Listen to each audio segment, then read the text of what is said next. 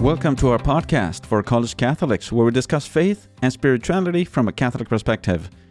I'm Father Patrick. When we look at the law of the gospel, or how we should live out the gospel, of course we think first on the commandments. But in reality, the first thing that pops up in the catechism, and if we take a serious look at the teachings of Christ in the gospel, are the Beatitudes. So we will look at the Beatitudes in general today, and then we'll look at them more in detail in upcoming episodes. So first of all, I will read to you the text itself from the Gospel of Saint Matthew, chapter five, verses one through eleven. You've heard it already, but it's one of those things that will always benefit from hearing it again, because it's the Word of God Himself. So here it goes. When Jesus saw the crowds, he went up the mountain, and after he had sat down, he, his disciples came to him. He began to teach them, saying, "Blessed are the poor in spirit, for theirs is the kingdom of heaven. Blessed are they who mourn, for they will be comforted. Blessed are the meek, for they will inherit the land. Blessed are they who hunger and thirst for righteousness, for they will be satisfied. Blessed are the merciful, for they will be shown mercy. Blessed are the clean of heart, for they will see God.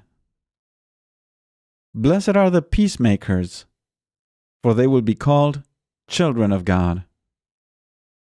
Blessed are they who are persecuted for the sake of righteousness, for theirs is the kingdom of heaven.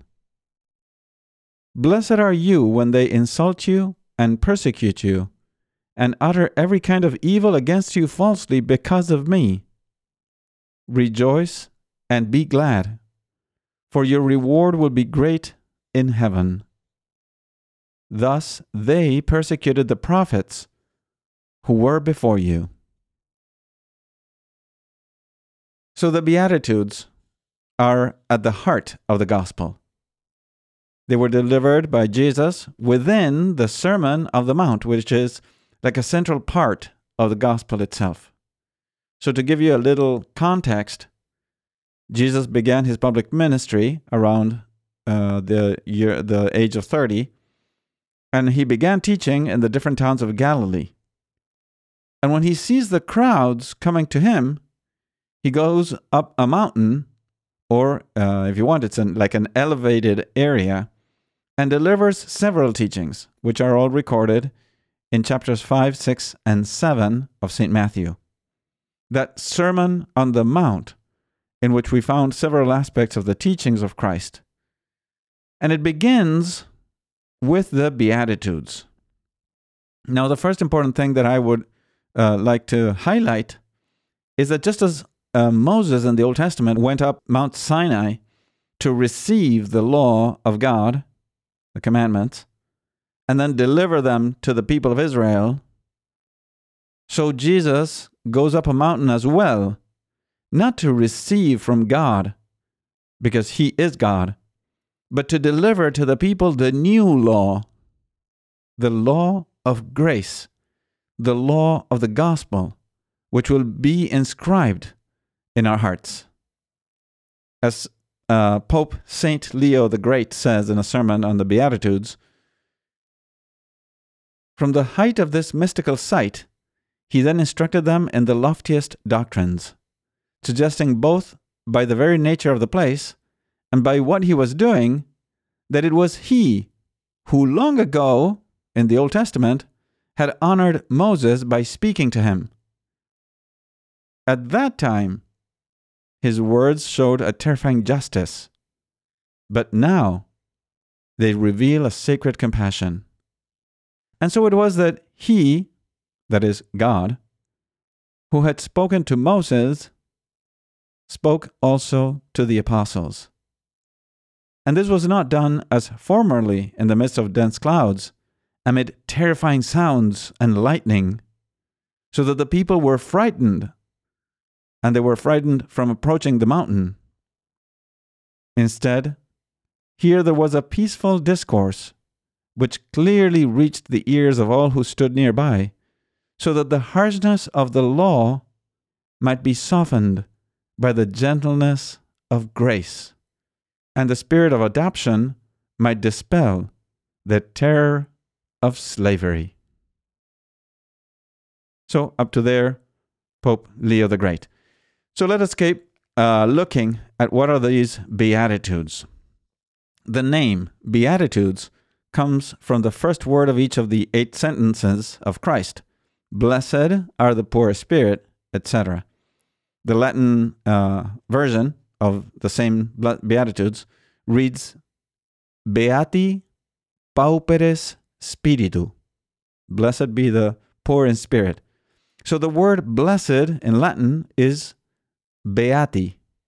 And from there comes the English term Beatitudes. But what does being blessed mean within this context, right? Uh, so before we look at the meaning it has in the gospel, let us look first at the secular perspective. Uh, people typically consider themselves blessed when things go well from a human perspective, when we're at peace, we have enough resources or wealth, when we are healthy and have been successful in most aspects of life, then we say, we have been blessed. However, in the gospel, our Lord seems to have another criteria of thought. Blessed in this case means to be favored by God, to be loved by God. And we could also say and or add that blessed means that those who embrace these uh, attitudes will be able to obtain the happiness of heaven in the life to come, the complete fulfillment of our being, which we will obtain when we see God. However, uh, I think there's an added element in the Lord's Beatitudes to these things that we just said. Not only will we be joyful in heaven, in the life to come, uh, but also those who live by these Beatitudes or uh, these virtues, these uh, attitudes that we can take on, virtuous attitudes that we take on, they begin to be blessed in this world because we start to participate already in this life of that union, that love of God, which alone can fulfill our hearts. So the eight Beatitudes are like uh, characteristics, right? So attitudes, virtues. We could even say they are qualities or situations that the disciple of Christ should have or sometimes even endure, like the persecutions. We could say that they are dis- a description of Jesus Christ himself, who is the epitome, the fulfillment of those Beatitudes. So the Beatitudes kind of describe Jesus Christ and present him as our role model. In a sense, they're like the summary of the spirit of the gospel.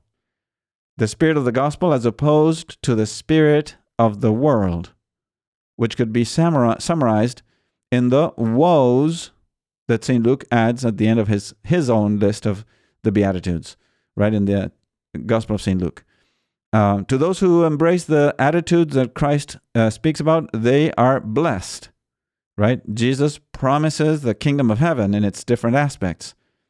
But to those who embrace the opposite ideal or the opposite spirit, he says, woe to you, right? To them, he does not promise heaven. On the contrary, he seems to be saying, you have already have, had your reward in this world, so you do not deserve a reward in the next. So those were those woes are listed in Luke chapter six, verse twenty-four.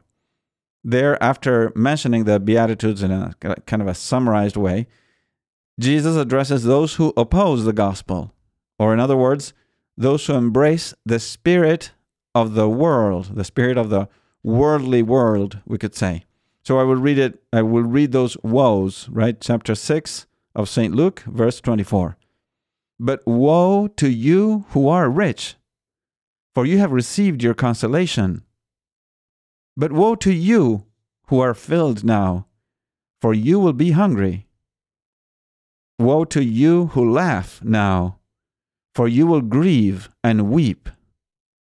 Woe to you when all speak well of you, for their ancestors treated the false prophets in this same way."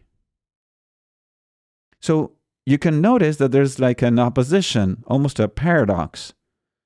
If we look at what people in society typically prefer to have, or if we look at what people consider as a source of happiness, we'd realize that what Jesus says is contrary to what we tend to think.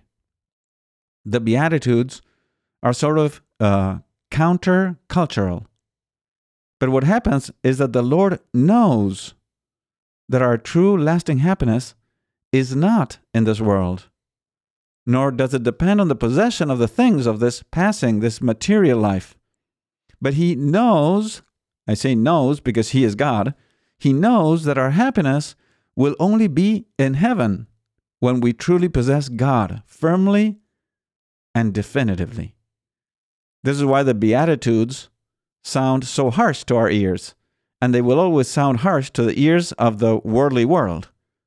But still, they are taught by the truth, by the God made man, by Jesus Christ.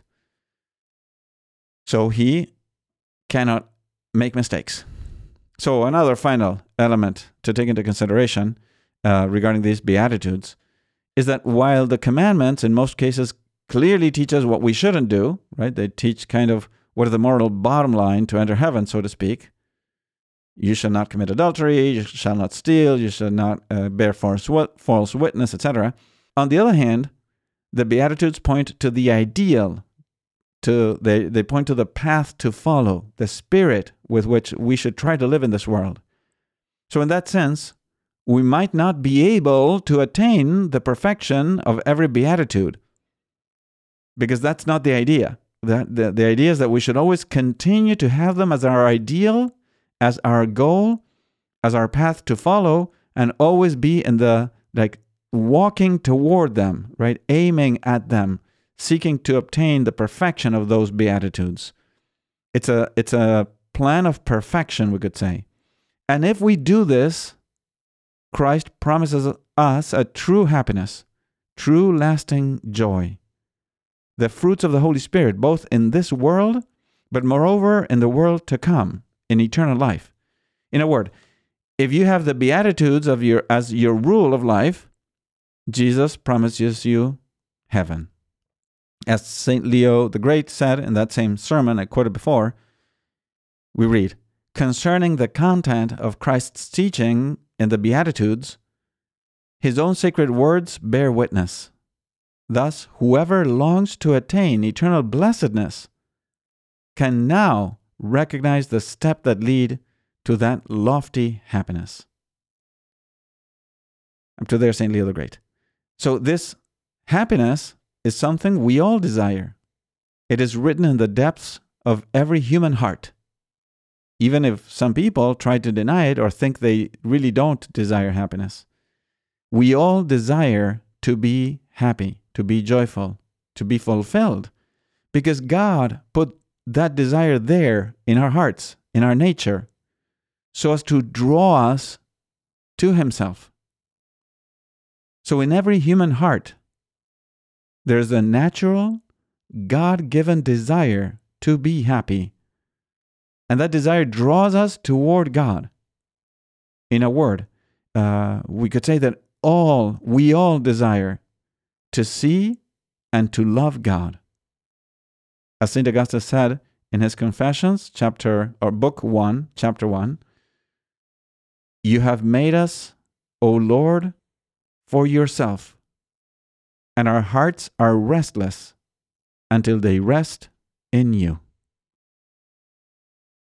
So, in the upcoming uh, couple of episodes, uh, I hope to interview a couple of people uh, and discuss the Beatitudes with them individually, so we can grasp a bit more what they mean and how we could try to live them out in our daily life. So, I hope you enjoyed this episode. Remember um, to look into the Enkindle Conference for young adults that we're going to have this year in DeWitt, Michigan, near Lansing. from September twenty-ninth through October first. This year's uh, theme will be the Holy Eucharist, Sacrament of Love.